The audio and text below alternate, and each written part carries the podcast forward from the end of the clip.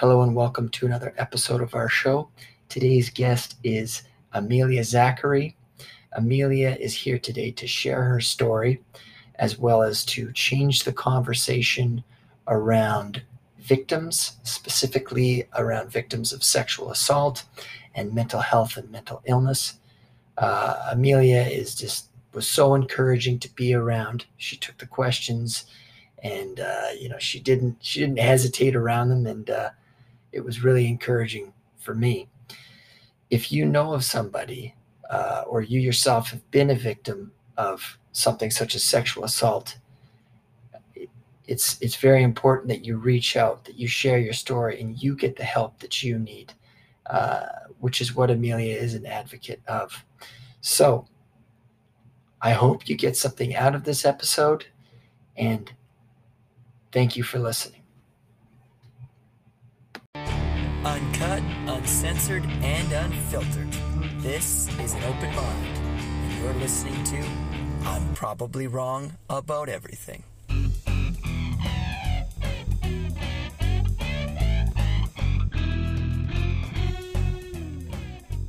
All right, Amelia, how are you doing?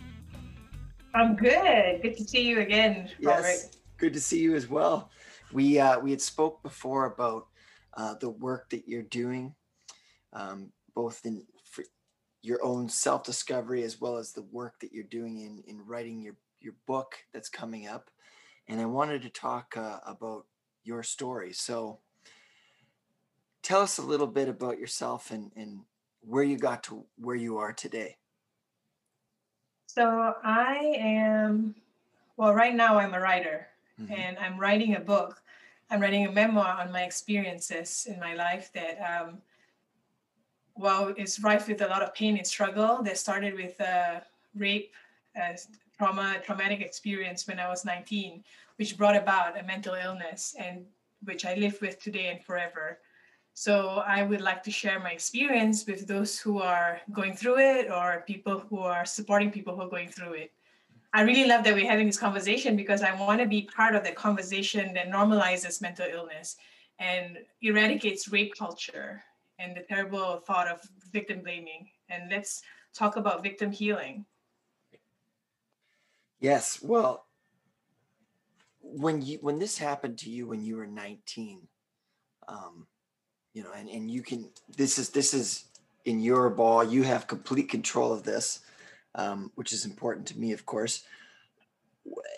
What what was the results of afterwards? Because we hear of, you know, shame and all these things attributed to the the victim of something like rape. Tell us a little bit about. When it first happened to me, I think it was shock. Mhm. I didn't know, I didn't understand what had happened. And being a, well, 19, you wouldn't think it's an adult, but really, I was really too young, too green to understand what was happening. And it's not something we talk about in our culture.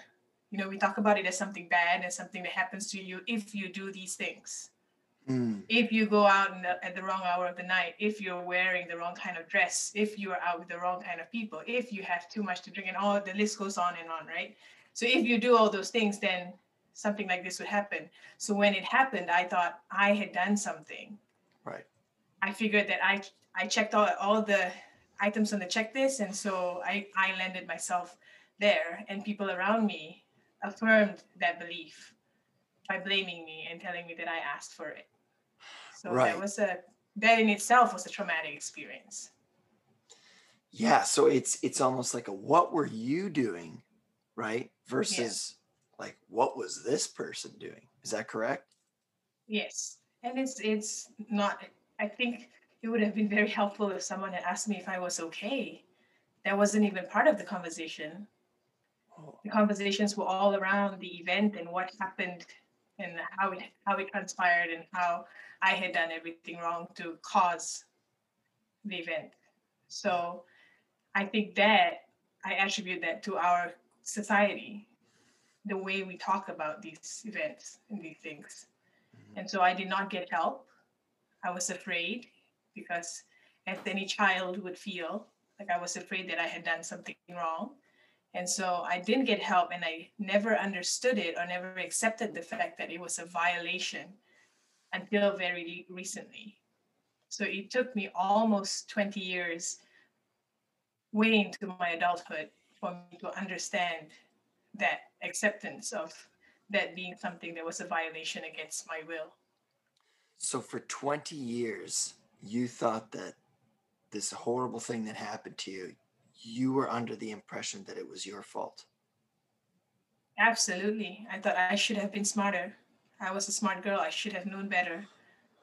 And I should have done things differently. Had I not gone out that night, or had I not done hung out with these people, or had I not separated from my friends, I have all these reasons in my head that I thought that I could have changed the order of events had I done something different. Right. I play these sliding doors in my mind all the time. You know the movie with Gwyneth Paltrow? I haven't seen that had one. She take, so had she taken the the train home and she would have she would have come home to some outcome and had she not then she would have come to a different outcome and i keep playing that in my mind had i done things differently would this have changed but now i mean after so many years of treatment so many years of therapy and contemplation and trying to understand how i got there and how where i am today i think i understand now that there was it, it doesn't really I mean, it matters a lot because I became a different person. Hmm. I truly believe that the person I am is a different outcome than would than I would be had that not happened to me. It was a huge, major event in my life, and so I accept that that I am, but I also accept that I am who I am because everything had happened the way it, it was supposed to have happened. Right. And so I finally now feel I'd like to say I fully accept. This is a very new realization, new acceptance, yes. but I'd like to say I fully accept that it was a violation and it, there was nothing that I could have done different to deserve something like that. Right. Like none of this is your fault. And that's right. a difficult concept. Yeah. Yeah, because when we talk to people, um, we always want to feel like we have responsibility, right? Like we have some semblance of yeah. control, right? Like, oh, you know that that breakup that I had, I mean, I was a bit of an ass, right? Versus, you know, that can be empowering, right? This is what I did. But in your situation, realizing that, well, this isn't my fault, you know, there's there's the healing there, right? Because if you're if you're beating yourself up, this horrible thing that happens to you, and it's like you know you need to be kind to yourself but you're not. That must just further be kind of pushing you into the the, the mental health piece that you talked about. And that's well that's the whole reason why i'm doing these things right? I'm speaking out and i want to speak out because i want to be part of the conversation that um, that stigma and the rape culture itself everything around the rape culture is wrong and I think that needs to change. And I felt this huge, huge surge of empowerment when I was walking with my children in the Women's March. Mm. And you see all these Me Too signs, right? There was something about being with other women who have gone through the same thing and are standing up to this. And I felt like this is more important than ever, especially when I have my two little girls who are going to grow up and I hope that these conversations will change their reality. Things will be different by the time they're young women themselves. Well, I was uh, I was talking to my mother about something similar to this, similar to this, and how it's changed. Um, because when she when she was little, like things happened to her that she was like, "Well, that's really weird," not realizing like she. So there was a an older man who was like trying to kiss her or whatever when she was like 12 which is different but she just kind of brushed it off because she knew that if she told her parents she was afraid that they'd be like well what were you doing? right? Making it her fault. And she's a, a kid right so yeah. what tell us a little bit about like rape rape culture and and the stigma like what exactly is it from somebody who is very much trying to understand it. This whole thing about we place responsibility on all these big things on a young woman is a very one-sided conversation or one-sided piece, right? Right. That everything that happens is the woman's fault. Everything that happens is to be born by the woman. You have created this sequence of events and therefore you will live with the consequences. That's just how life goes. Hmm. And nobody actually, not nobody, I'm saying, I'm exaggerating, but extrapolating, but I'm saying that the nobodies, right? This elusive they and us. And I feel like that's that there's that huge culture of facing that whole responsibility of a violation that is committed by the other person. Right. That's never brought into question.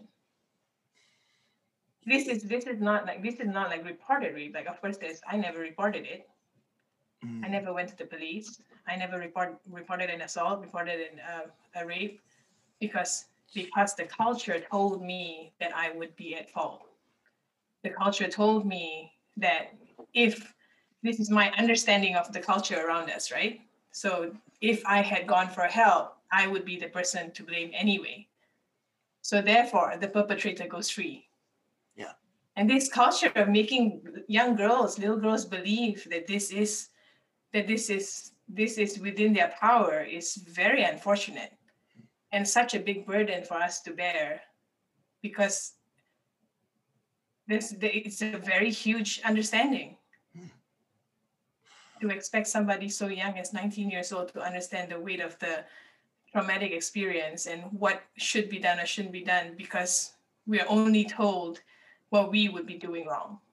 Right. Right. Yeah. And and again, being 19, like I was a kid until I was 24. Um, we also think like, oh my, we, we, we second guess ourselves, right? We look at things not objectively like what happened to me was wrong. We think of like, well, what the hell was I doing, right? you think of the ramifications and how Exactly. you were part of the cause.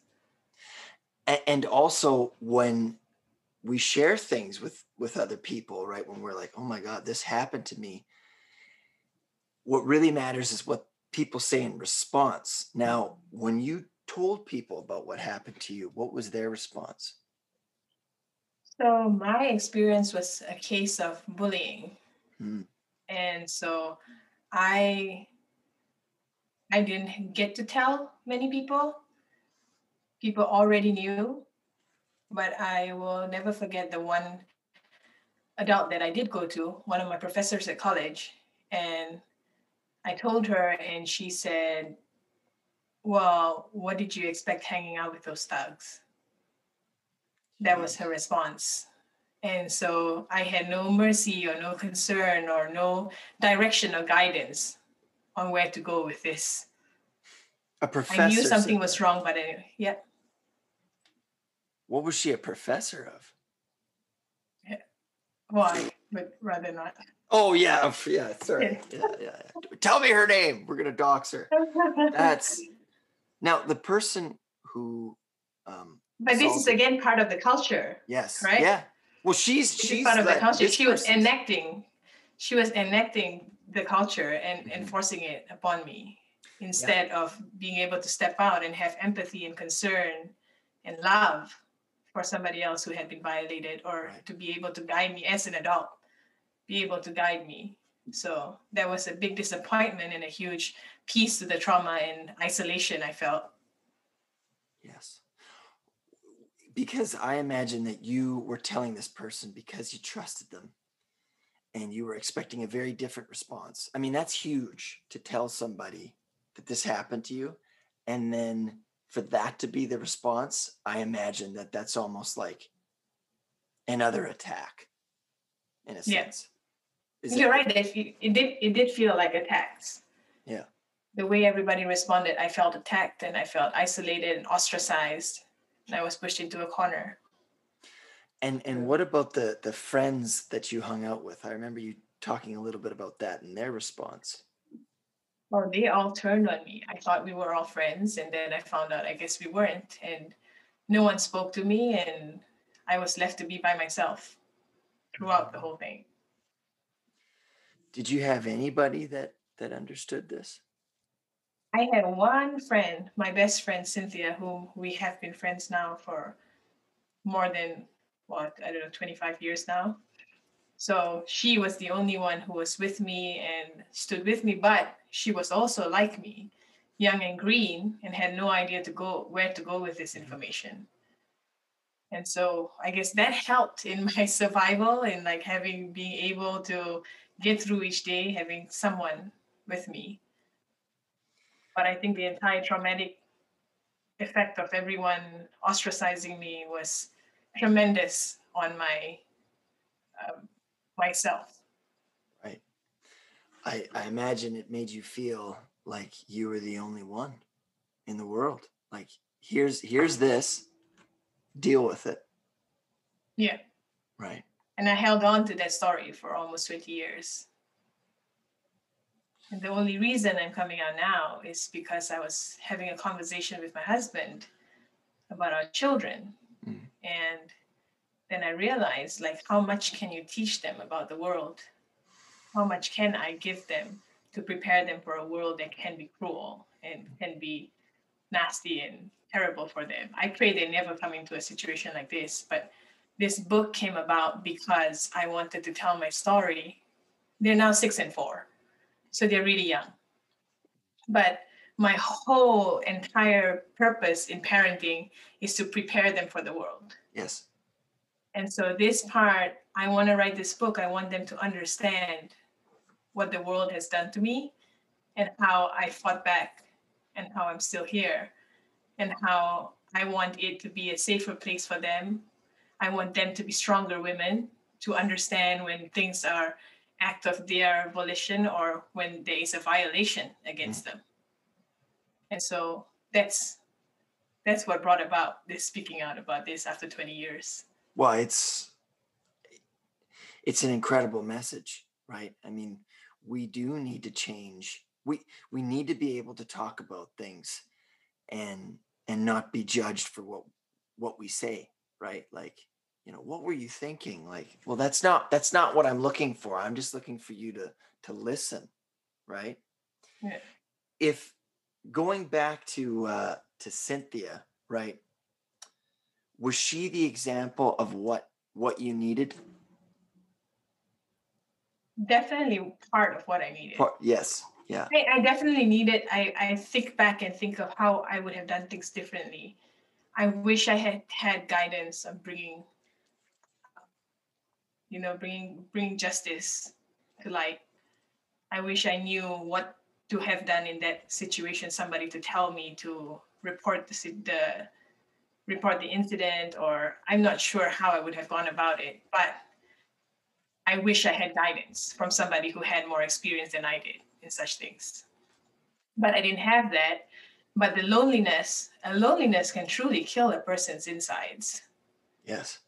And you know, like that's not something that was easy, especially being a young person who, you know, in your height of your social social environment, like you're in the height of your social life during college, right? You're young and having that ripped away from me, mm-hmm. having me build myself into adulthood in solitude was something that was very cruel and very tremendously traumatic. But yes, she gave me a safe place to go to. And in, in that moment in time when I was in total solitude. And and you know, I mean, I think about like what if you didn't have that that one person, right? I know what happened yeah. is horrible, but imagine if you didn't even have the one person. And there's lots of people like that. They then hold... we have a yeah. Then we have a third sliding door. Right. Yes. Right? Yes. So how how long have you been? How long have you and your husband been together? We have been together for ten years. This this will be our eleventh year. Well, congratulations. Yeah. Did he know? Did he know about this? Yes, he okay. knew about it. So what happened was after the traumatic experience, I think not just the rape, but the rape and every on the aftermath caused so much stress on my system that it brought out bipolar. And so when I met my husband, when we were dating, he realized that was the first time I was under scrutiny, being so close with somebody. Very soon after we were dating, we were living together. So he very unusual circumstances, but he we were living together and he got to watch me, right? Some for the first time there was somebody actually watching my ins and outs and what I was doing. And he realized there were things that were not rational, not logical, and he understood that there was something wrong. And that's when we sought treatment. And that's when I got my bipolar di- diagnosis, which retrospectively explained a lot of my behavior before. But he, I, in that, in that knowing, in that mental illness, I had tested him a lot because it has PTSD and I was diagnosed with PTSD and bipolar and all these things does a lot of things to my mind in the sense of uh, feeling a sense of worth or trust in people. I was I was it, that was very difficult for me to have any faith and trust in anyone, and so I've tested him, and I tested him by giving him all the nasty truths. These are all my nasty truths, and do you still want to be with me? And somehow he said yes, and we are married and we're still married now. And so I I think it sounds like he was another example of how how to respond to this, right? Like, you know, he loves he loves you, you know, warts and all, as Out they of say. this world. Yeah, Yes. yes, yeah. Yeah. But but eh, and that's And because he sees he sees who you are. He doesn't see this. Do you know what I mean? Like, well, of course he sees it, but he sees through it. Like you are not a victim. He doesn't see you as a victim. He sees you as a person. Yes. And he tells me then we talk about it and he's helped me through treatment. And I have I talk with professionals, I've talked therapy, but I also talk with my husband. And he always says that these the illness, the the post-traumatic processing, all these things does not define you. Hmm. It doesn't define you. It is just what has happened or what I have. But who I am is still who I am. Yes. And that's a very powerful belief to remind myself. Your your core values, you know, who you are at your Yeah. core, nobody can take that away from you. Right? They could try, right? But you can't let them. The person that did this, do you do you know who it was? I knew who he was. He was a friend of friends, Mm, He kind of somebody on the periphery of our group, not somebody I knew well. And so, Is it? Is that also why you were afraid to tell people is because you kind of knew who this person was? well, I couldn't tell people because everyone knew. The word went around. They spread like wildflower. Wildflower. I mean, just the word went out to everybody, and I didn't get a chance to say my piece or chance to process what had happened ever. Right, It so- was seven years, almost eight years, I think, before I started processing it. So for eight years, I kept it all. And then only in treatment did I begin talking about things. So for seven years, the story in your head that was being circulated was that, you know, you were asking for it, whatever. This was this was something that you wanted, right? According to what this person was saying. Yeah. You know, that was their quote unquote truth that they're telling everybody. But for you, you- you knew that wasn't right. And that cognitive dissonance of looking at this and it's like, well, but that isn't the truth. You know, that was causing you all this angst. Yeah. I understand. Well, I didn't have much angst because until recently I didn't accept it as right. right. So like all that time I just felt that this is a deep disappointment and deep grief inside of me that I allowed something like that to happen to myself. And that I had I I had a part in destroying myself, ruining myself, painting myself because I made a mistake. Have you ever heard of uh, Gestalt? Gestalt? I think that's his name. Yeah. Yeah, and he he does the chair therapy, right? Have you heard of that? No. Okay, well, uh, I I don't have the notes in front of me, but I understand it as this, and I apologize if I'm getting this wrong. But essentially, you sit a person in a chair and you talk to them, right? You talk to that person, right? It's not a time machine. You know, and people are like, oh, if you could go back and change things, it's like, well, I don't know how helpful that is because time machines don't exist. And if they did, we'd be in a world of trouble. Anyways, you sit the person down and you talk to them, right? So in your case, you would talk to yourself at 19 when this happened. And then you would talk to the person who did this to you. And it can be quite empowering. And I'm wondering, and, and you know, you don't have to do this right now, but if you could go back in time, what would you say to the person that did this to you? Or would you say anything at all? You cannot take responsibility for another asshole's act. Mm, You cannot take responsibility for somebody else's decisions. And what happened was something that was wrong, and then you had no play in it. Nobody asked for things like this. This is well, that's why it's called rape, right? It's Yeah. involuntary.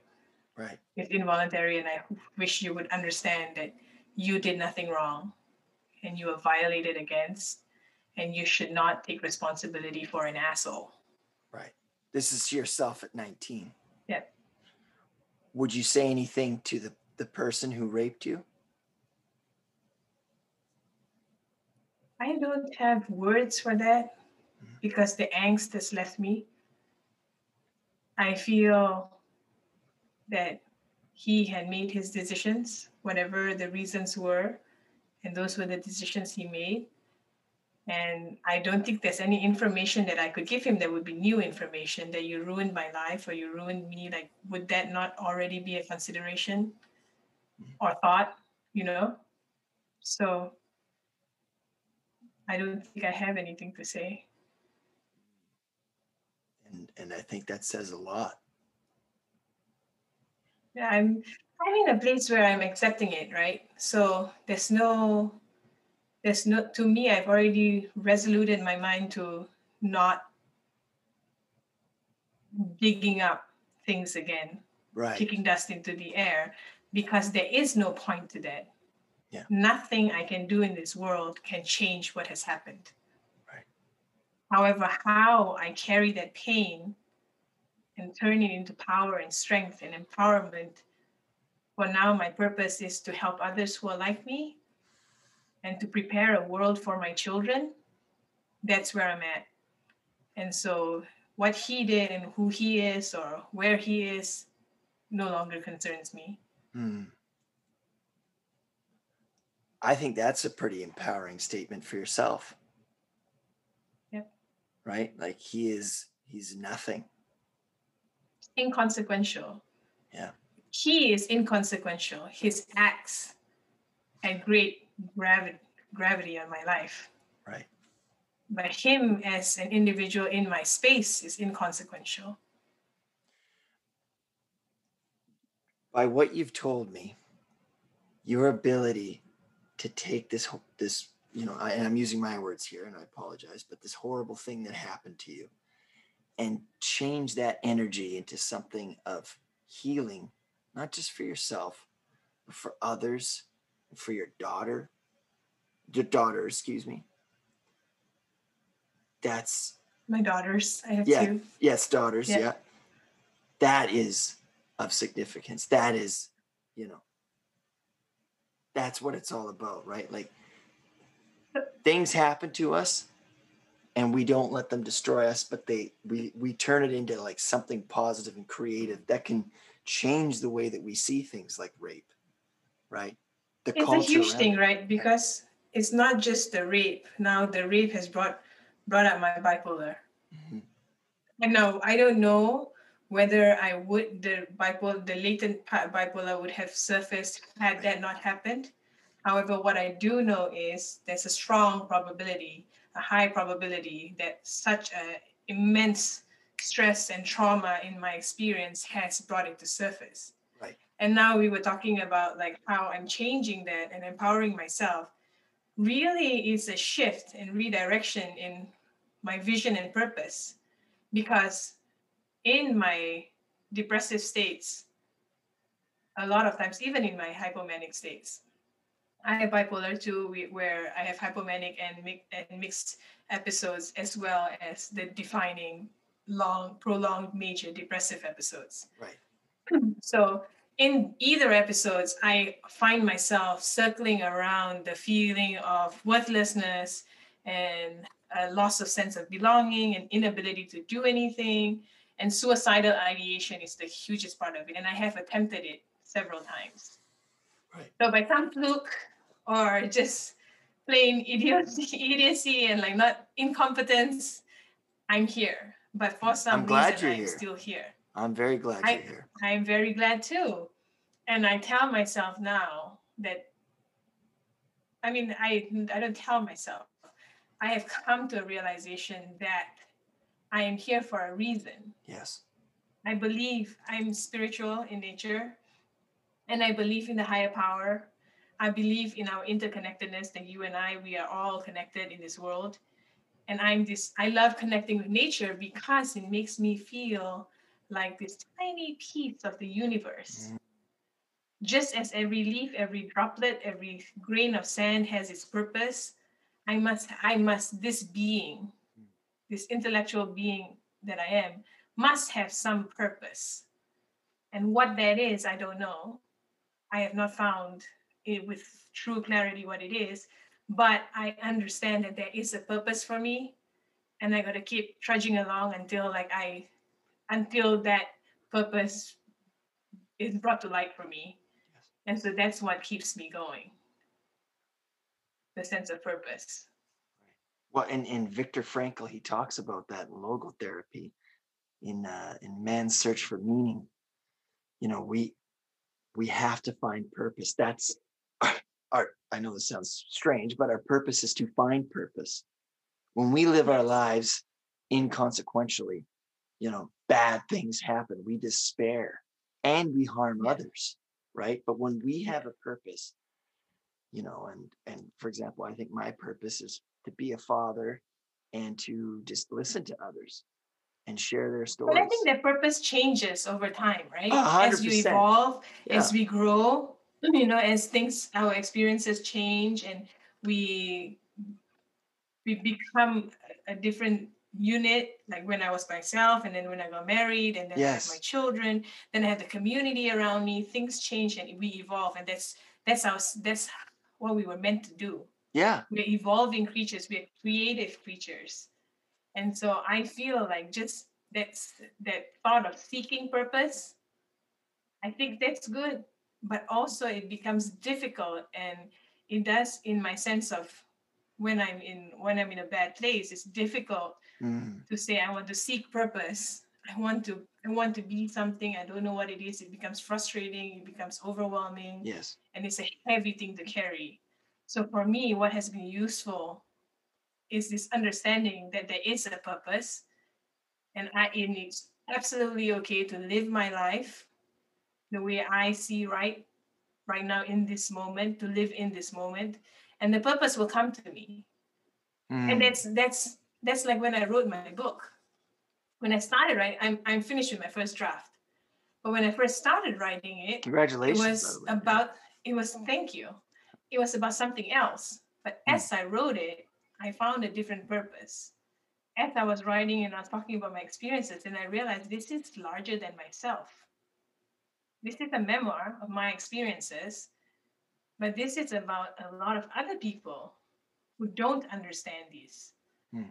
who other people have people around them who don't understand what's going on and I want to be part of that conversation that allows them to step into our world of people who experience the same experiences as me and understand and have empathy and have and provide support and unconditional love, which is truly needed because it is a very difficult and painful and isolating experience Right. through bipolar. and I want to talk about the the writing process for you as well. But uh, bipolar, when we hear about things like mental illness, we try to understand them through like a Mm. concrete lens, right? Like this is what it is. It's XYZ. But mental illness, because it's the brain and it's the body, it's actually it's it's you know it's very individual. So a lot of people they understand bipolar as you know that like magnetic thing and it goes You go this way or that way. yeah it, so you have the the the depressive state right and then this one is like the high functioning sort of hyperactive state that's the, that's the stereotype if you will are you able And to the kind of, stereotypes, sorry. oh, You go uh, ahead. I'm sorry. No no no no please don't apologize i what i was hoping to say is is that what it's like for you or are you able to share with us what bipolar is like for you So I can I can explain what bipolar is for me, but they have a manual that's this thick that talks about mental illnesses, and I The bet like a DSM, big part yeah. of it is bipolar. Yeah, the DSM. Yeah. And so that's and if you will see, there's a range in things that people go through, and from what I even when I experience it, it has differed from one episode to a different. I can have two hypomanic episodes and both manifest itself in different ways. So for me, let's just run through like the laundry list of like what it looks like. I'm hypomanic, I can be the life of the party. I'm creative, I'm funny, I'm humorous, I'm uninhibited, and like it's all out because I I feel this grandiose feeling of like a huge grandiose feeling that I can now be whatever it is that I want to be. Now, rational mind sits aside and says, "Whoa, dude, you need to reel it back." But I don't. I can't. I just cannot. I keep going because I feel like that's the right thing. I'm gonna. I'm gonna take the day. I'm Yeah. feeling good today, Yeah. and I think I'm feeling good, and therefore I'll do all these things. Or it could also be I'm impulsive. Hmm. I overspend. My husband comes back and says, like, "Did you just spend this much today?" Yeah.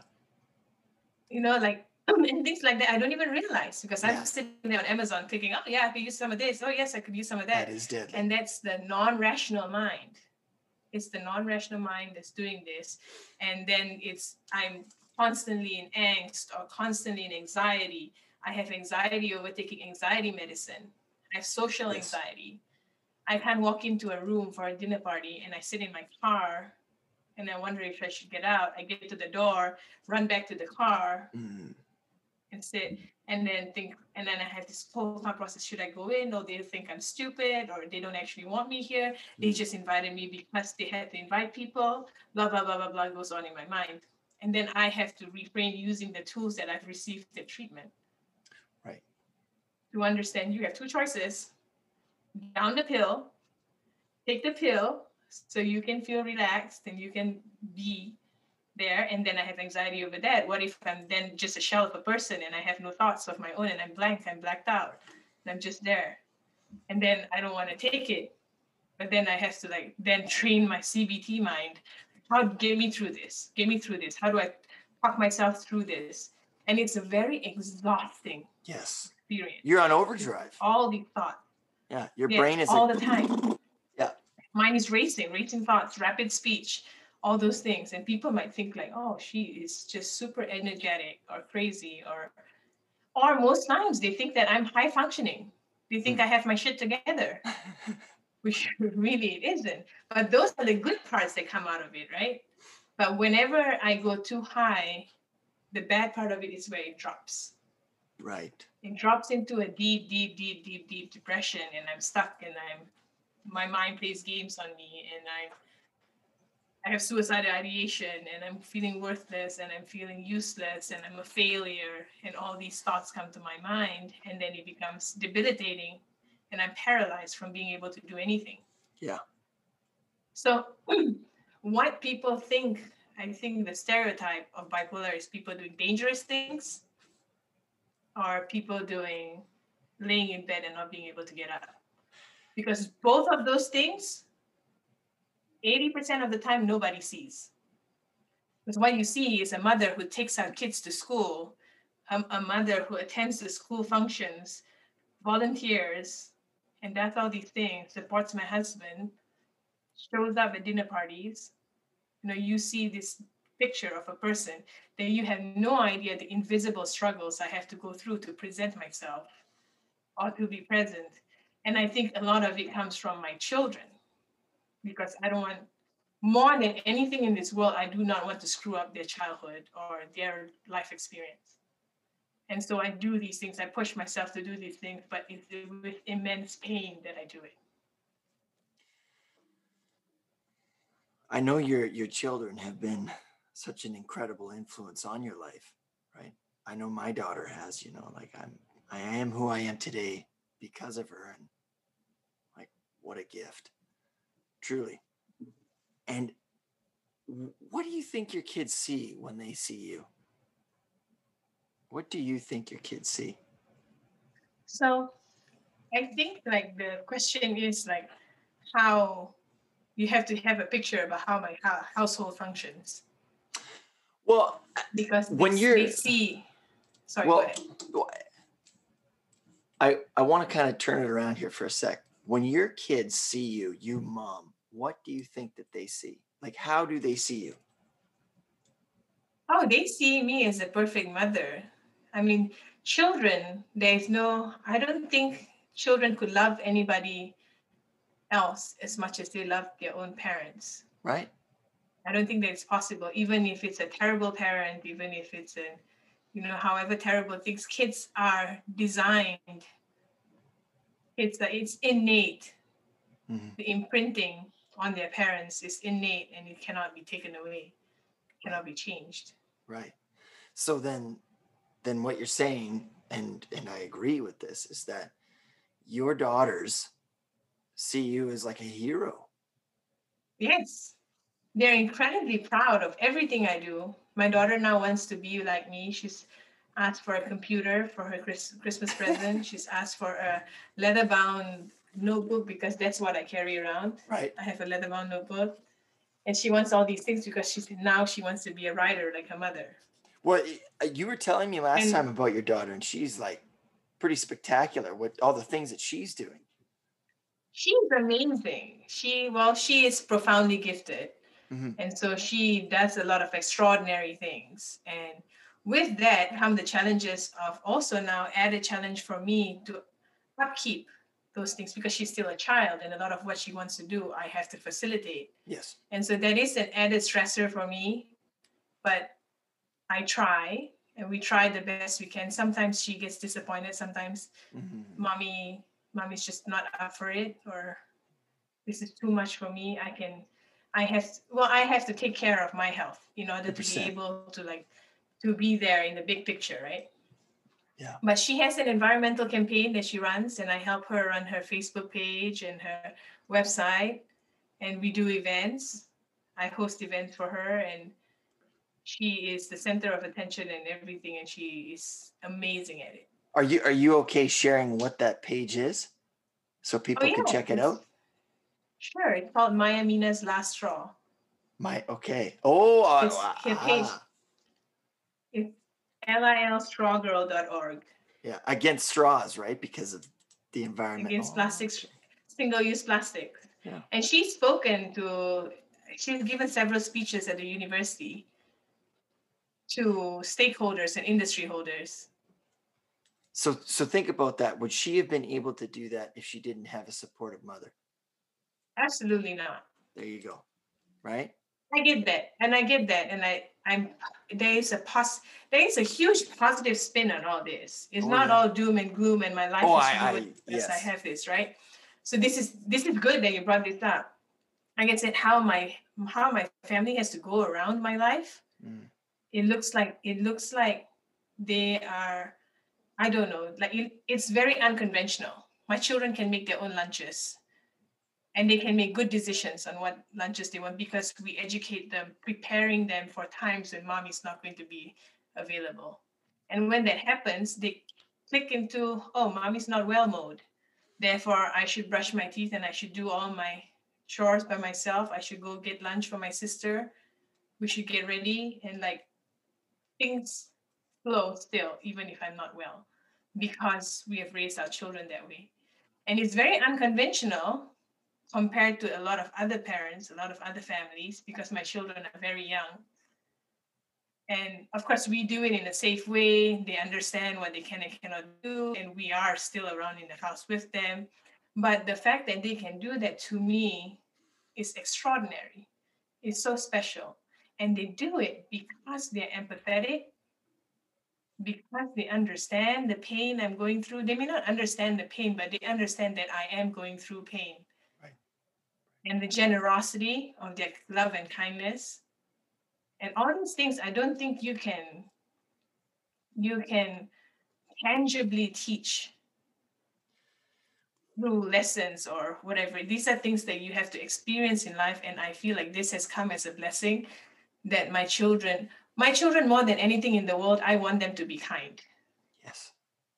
And I think this experience help them understand what being kind means. Giving up the things that you want to do because someone else is not feeling well. Like dealing with the disappointments and then embracing the good days and being present in the moment. Oh, my children, if they are to enjoy a day, they truly enjoy a day. Everything they want to do, and They don't take it they're for just granted. happy. Yeah. Never. Yeah.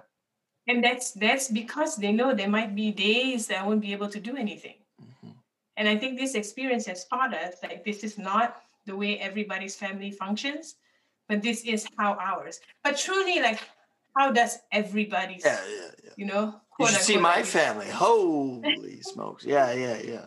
right? Whatever the chaos. If I if I if madness, if, if I didn't have a neck, I'd lose my head. You know what I mean? Like, yeah, I feel it- for my that, daughter. that is parenting children, Yeah. right? Parenting little children. And so for us, this is our reality. And I believe wholeheartedly that it is growing my children into stronger, beautiful, kind, empathetic people that the world needs. Yes. So Well, that's and good.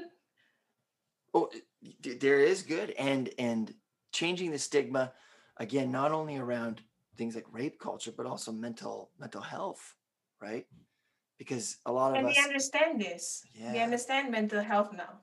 They are six and four and they understand mental health. My Yeah. mind is not well. I'm saying things I wouldn't say. I'm so and that that taught us further into parenting, how involved our parenting has to be. You know, we have to mm. sit down and say, well, I'm dead. I have something called bipolar. There's some days that I'm not myself. Some days I'm really mean or I'm irritable and I just need you to step away because I don't want you to be in the line of fire when I'm in that mode. It's not your fault. yeah, Mommy's just not well and there's something that happens in mommy's mind. Then I have to take my medications, I have to rest, or I have to do these things so I can feel better. So if you can give me that space, I promise you, I'll feel better and then we can get back to all the things we want. And the conversations vary, like, you know, around those things. Or I'm really sad right now and I'm crying and I don't know why I'm crying. And sometimes I just feel like that. And to be honest with them yes, allows them to accept and understand what can and cannot be in their life. And I want them to be allowed to feel things. I want be I want them to be allowed to vocalize these things, to verbalize them, to put those emotions into words and be able to say. And and they're good at it. they've gotten pretty good at it. Sometimes I say, hey, you know, like I it really stresses me out when the playroom looks like this and it's a weekend and all I have to do is clean your playroom. Then you're like, okay, I I'll clean it. But let me tell you, there's something in my heart that's really, really heavy, and it doesn't feel like it wants to do this. And I just have some frustration. I need to get out first so then I can do this. But just so you know, I'm not happy about doing this. you know, like it's a long explanation, but it yeah, it, it mimics the, explan the the conversation that we have with them. absolutely. Yeah. And that in my mind is effective. and and you're changing it around because bringing it back to you when you were 19 and we talked about this last time you and me when when we were just talking but you didn't share it with your parents No. and by by you doing this you are educating your kids you're teaching them that they could talk to you about whatever and kids need that's a message that they need for the 21st century Yes. You know, they need I'm to be here able to for talk guidance. with their parents yeah and and I have a I have a I realized that like parents might not be the only the only source. And so I have a group, a group, I say I have two or three friends, really close friends, who are in contact with them. They're not here, they're all in different countries. Yes. But we keep in contact with them and they feel they call them Aunt Jenny and Aunt Sarah. And and we have this relationship where I feel it's so important to blanket them with this tribe that if you cannot talk to me and you do not feel comfortable talking to me, well, you will have these trusted adults around us. And I hope you use them as a source. That's an excellent point. I mean, it's not just like, it's not just me, you know, mom and dad. It's you got all these people on your side. It's accept it's accepting your flaws. Yes. Or inadequacies not as a not as a negative fact of, of it's your limitations negative view it is we are all limited yeah we all have limitations and if we recognize that we have limitations right then then we can provide what is best. Yeah. We, we well, that's you know, my we, thoughts on it. No i I, I, agree that's my no i yeah well i i mean your your your lived experience right? So you know from practicality right? The more positive people in a kid's life, the better their outcome, right? It's it, going back yeah. to your own experiences. You only had Cynthia in your life. Like, imagine if you had more people. And I don't want to go down that road, but I'm just saying, like, the more people in our lives who we can be real with, the better, right? You know. And for people around us to not be assholes. Yeah. yes. You know. Yeah. For people around us, the whole culture has to change mm. for that to happen. It is impossible for us to expect each and every one of us to change by by self volition because it is a whole societal like misconception misguided conception of all these perceptions of all these things that are happening and if everybody around us understands it then they will be able to guide my children right right? They will be able to guide our children. They will be able to eradicate this whole pain and struggle that children are having to go through, or young people, young women, or or young men. You know, like they're people being raped are not just women. Uh, yes. All people.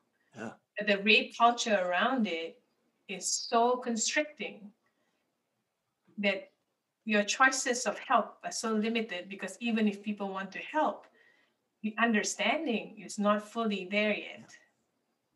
And that needs to be there. And that's where this eradication of the stigma is so, so, so important. And to protect and our children. I yeah. Well, I and I don't know the stats, but I know it is something in like it's mind blowing how many people experience rape. I think isn't it like one in four women or something like that. I'm not sure if. It's really it's but... it's yeah, but but so much of it is undocumented. Like so many people yes. who are raped, you know, there it's not reported. So what's the biggest change you would like to see in the culture around that? What's what's one change you'd like to see? Maybe you can't narrow it down to you know the biggest one, but what's one change you'd like to see? The biggest change, I, I come again to my children and I imagine the world that they'll be in. Yeah. And I wanted a place where people are attacking the attacker. Yeah. You know, or yeah. not attacking the attacker, but the shift yeah. of conversation of what was he doing? Yeah. What did he do? What was this person doing? Why? Yes. And focus on that rather than I mean, you listen to the story of like Brock Turner and all that, right? Like what he was doing at the party and where he met the girl, and then you found him at a dumpster, and then the ramifications were not satisfactory. But I mean, that's a whole different nutshell. Like, but my point was that what happened to that girl? Yeah. You know, and then like the stories that I read when I read was like, oh, that she was she was so drunk and she was like stumbling out of the party and in my thoughts why is that an element that is important for us to learn yeah Why do we need to know how she was stumbling out of the party? Not not relevant. Not relevant. If somebody is assaulting somebody, then we need to talk about that somebody. We need to, and we talk about. I don't have boys, but I have friends who have boys, and we talk about the importance of ra- importance of raising our boys to not be those people. Yes.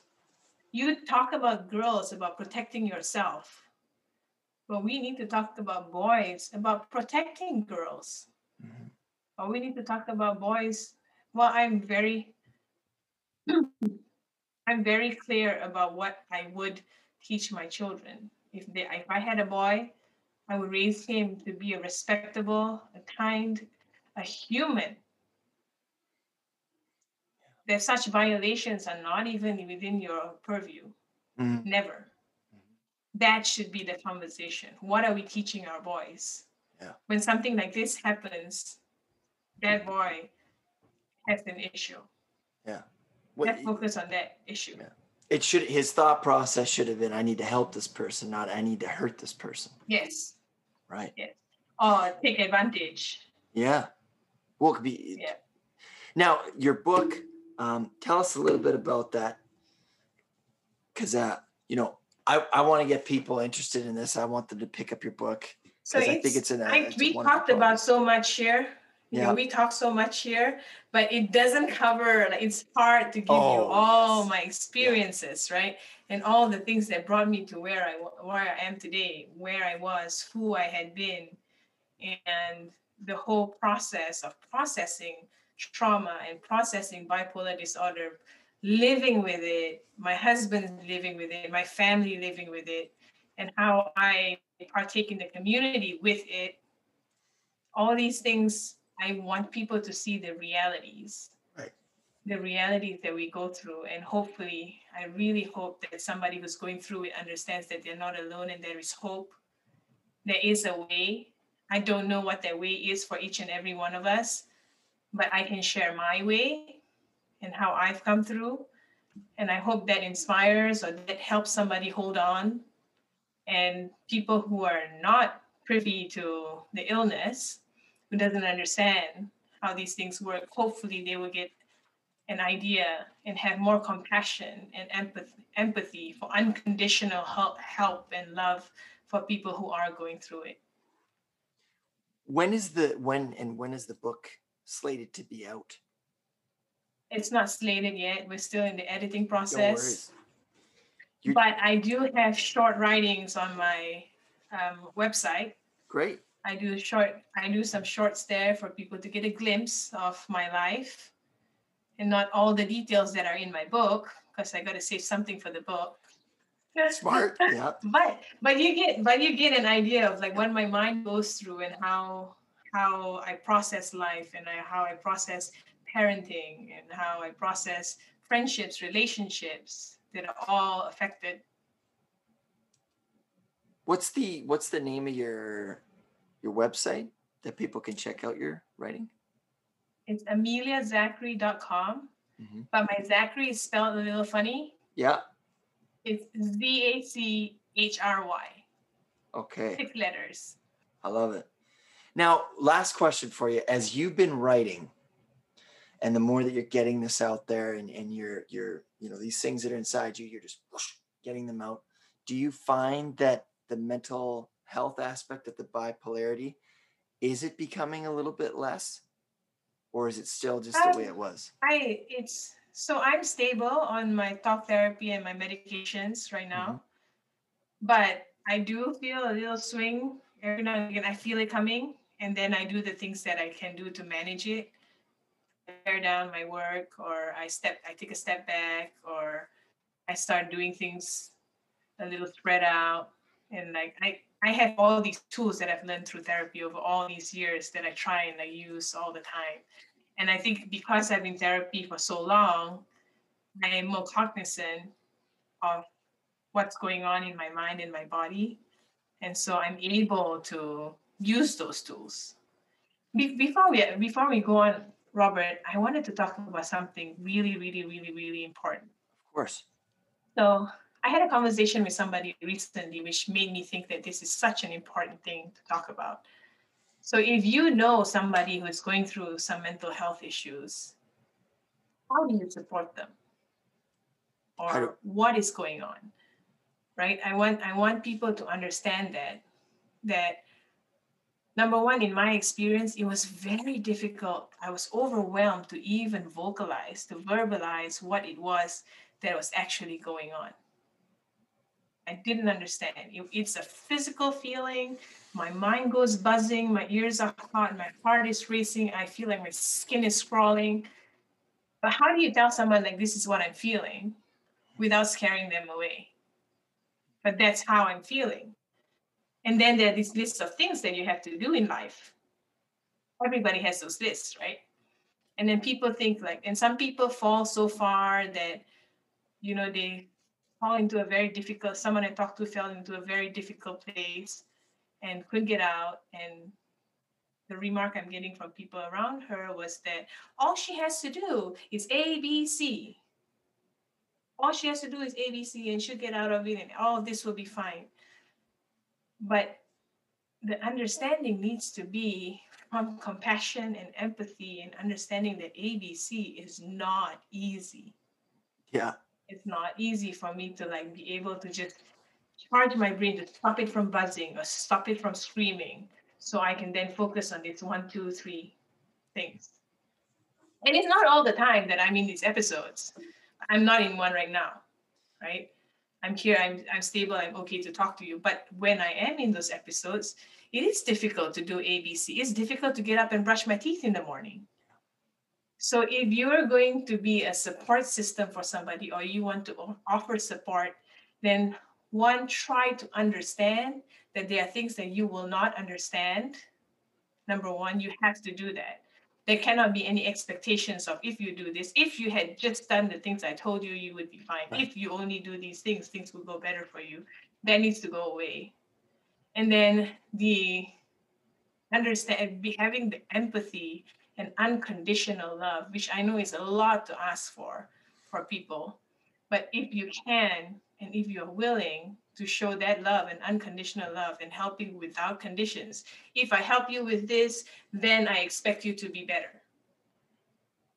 Understanding things that you don't understand that might not happen.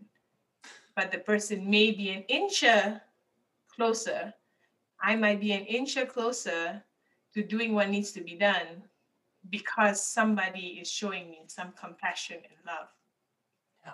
And that needs there needs to be consistent as far as you can or if you cannot be consistent then help that person get help. Yes. Get professional help. I couldn't do my i couldn't get professional help until my husband got involved. He wow. sat with me. He sat with me at my first appointment and he spoke to the doctor while i sat there mom i had no words to say. I had nothing to say. I did not even want to be there. I'm not crazy. I don't need to be here there's that stigma, right? Yeah, it's a stigma about yeah. getting help. But they convinced me because they showed me the stats. Well, you tried to jump in front of the subway. Mm. Well, you tried to do these things. Well, you're not eating and you're not sleeping. And you're in bed for three days, four days in a row. So these are not good signs. And then my logical mind has to accept, right? Like, okay, I guess that's not very productive. I guess there's something wrong. But he stood by me and he made me go to these treatments and he sat with me through the treatments. He did homework with me. The homework that I was supposed to do, he sat with me and said, okay, let's go. Question one. Can you answer this?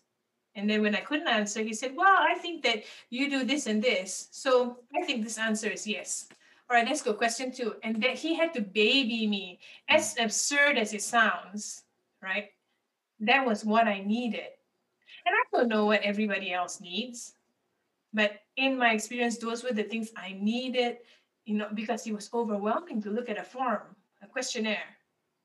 It was overwhelming for me to look at a questionnaire and read. The, I couldn't read. I couldn't read the words on the page. Mm. In my states, I I have to run through like three or four times one sentence to read it before I could understand it, and that was overwhelming, and I didn't want to do it. But him sitting with me and helping me through it got me through it and got me help. So I hope that this is a message to whoever's listening out there. If you have somebody who could use some help, offer it with compassion, offer it with love and with an open mind and understanding that their reality is their my reality is my reality. I don't care what you think. Right. You can tell me my life Right. is good and that I have beautiful children and everything is wonderful, but the reality that I live in in my mind is my reality. So whoever's helping me will need to get with that reality and be with me and hold my hand and get me through it. So I hope there are as many people as my, I'm sure there are. I was just lucky to find my husband, but I'm sure a lot of people, uh, well-meaning people, want to help and want to be part of it, but just don't know how to. And I hope this helps with that. That's a, that's an excellent message, Amelia. I mean, if you know, if what you're saying, what what I'm picking up from what you're saying is is that we just need to be present with people. We can't just say, you know, oh well, you need to meditate, right, and then walk off, right? Be dismissive. Yeah. We need to just be present, you know, and like you say, help them find what they need, support them Yes. in finding what they need. Support So- them in finding what they need, not Yes. what you think they need. Exactly. Supporting them in what they need. Yeah. No, I I like agree. say like say I have I have a doctor's appointment and I call you and I say, Can you take me there, please? And you might be like, Well, you have a car, why can't you drive there? Mhm. Don't make me come up with an excuse about why. Mm. The message there, an underlying message there is I need to go to this appointment. I can't get myself there. I need somebody. I know I need to get there, but I can't get myself there. I can't get into my car. I cannot think of driving. Will you just take me? But I'll never say those words Right. it's difficult. It's difficult enough to reach out and ask for help, but then to have to like justify why you need it with so much weakness and flaw is something that's very difficult. So just have empathy and love. And and and asking people like you're right. It's it's it's that question of, you know, what do you need from me? How can I how can I support you? You know, questions of you want to empower the person, you know, and not just assume you know what they need. Right? Yes, Trying to like because that's say, usually wrong. yes. Yeah. We're all individuals, right?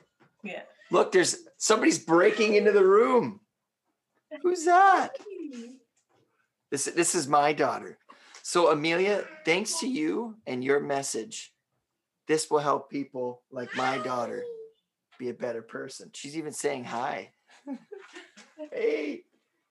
Okay, say hi. This is Sophia. Sophia, This is Amelia. Well, I have to feed her breakfast. So Amelia, thank Yeah. you so much for your message. And it's it's powerful, it's important. And uh yeah, I appreciate it. Thank you so much. thank you so much for having me and having this important conversation. I hope people get what they need. They will. Thank you. Thank you. Okay, bye now.